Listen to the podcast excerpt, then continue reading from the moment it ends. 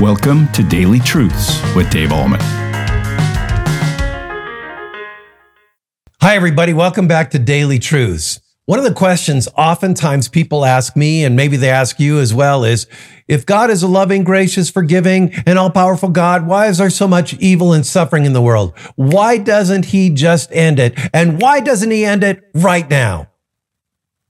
You heard that? Have you said that? I'm sure you've had the same kind of question. Well, why doesn't he just get rid of it? I mean, my goodness, he could do it just in the in the flick of his wrist, in the snap of his fingers, in the command. Why does he get rid of all evil and suffering? Well, let's pick up this verse. It's verse 30. Now remember this guy who's possessed by demons comes to Jesus. He wants to have the demons relieved. They, they say, we know who you are, the son of God and all that kind of stuff. And then we pick up in verse 30. Now a herd of many pigs was feeding at some distance from these demons that had possessed this man. And the demons begged him saying, if you cast us out, send us away into the herd of pigs. How interesting that these demons knew that they were in the authority of Jesus and they, listen to this, they lose their power and authority when Jesus is present. As a matter of fact, they even submit to his power and authority because they ask permission to go into these unclean animals. The Jews considered these animals unclean. Now, where are they again? Remember, they're in the southeast part of the shore of the Sea of Galilee in an area called the Gadarenes, which was predominated, populated by primarily Gentiles. So pigs, probably these pigs were owned by a, a Gentilian. These demons asked permission of Jesus to go into the pigs, right? Because they have to lose their power and authority when Jesus is present. Now let's stop right there and think about what I just said Demons, Satan himself, has to lose power and authority in the presence of Jesus. I've got to ask you, you might be struggling with Satan and temptation and doubt and despair and all these different kind of things that Satan or a demon will produce in you. But who lives in you?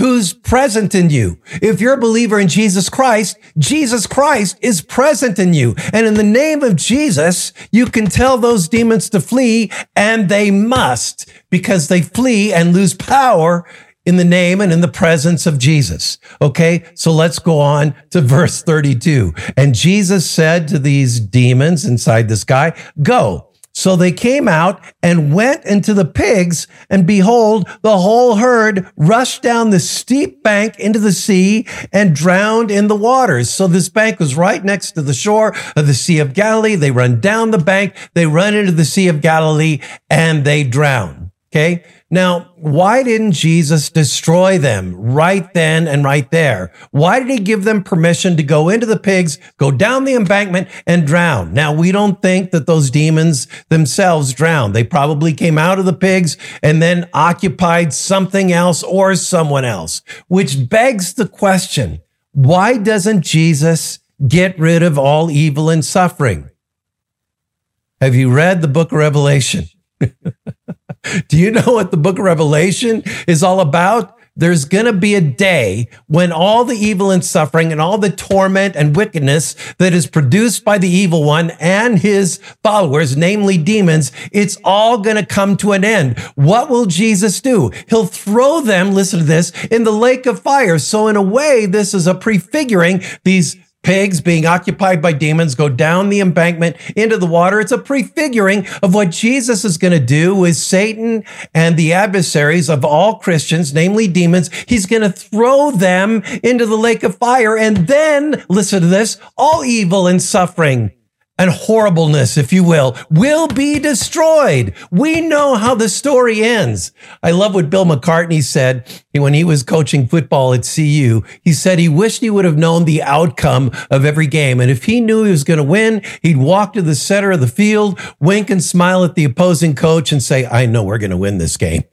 well, folks, we know how the story ends. We know how planet Earth ends. We know what's going to be the ultimate destruction for the evil one. He's going to be cast into the lake of fire and forever evil and suffering will be known no more. What a day that'll, that'll be. Now, what is it going to be like for those who don't believe in Jesus? They'll be eternally separated from God, living in torment in a very real place called hell. But we're saved, rescued, and redeemed from that through the finished work of Jesus. And so what we have in this story is, first of all, demons have no power under the authority of Jesus. We have Christ in us. We have Christ with us. We can tell them to leave us alone and they must flee according to the book of James. But we also know how the end of the story will end, how the book of the Bible ends. Satan and those demons will be cast into the lake of fire. And this story is kind of a prefiguring, a foreshadowing of that. Satan and those demons will be thrown in the lake of fire and all evil and suffering will end. So to answer the question that I started out with today,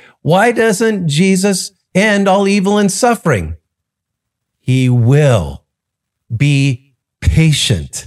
And until then, keep your eyes of faith fixed on Jesus and your feet firmly planted in the promises and premises of God's word. And that is today's daily truth. Have a great day in Jesus Christ. Thank you for tuning in to Daily Truths with Dave Ahlman. If this ministry is blessing you, please consider supporting us by sharing this channel with a friend. You can also like, comment, subscribe, or leave a review. This helps us tremendously. Come back tomorrow for your next Daily Truth.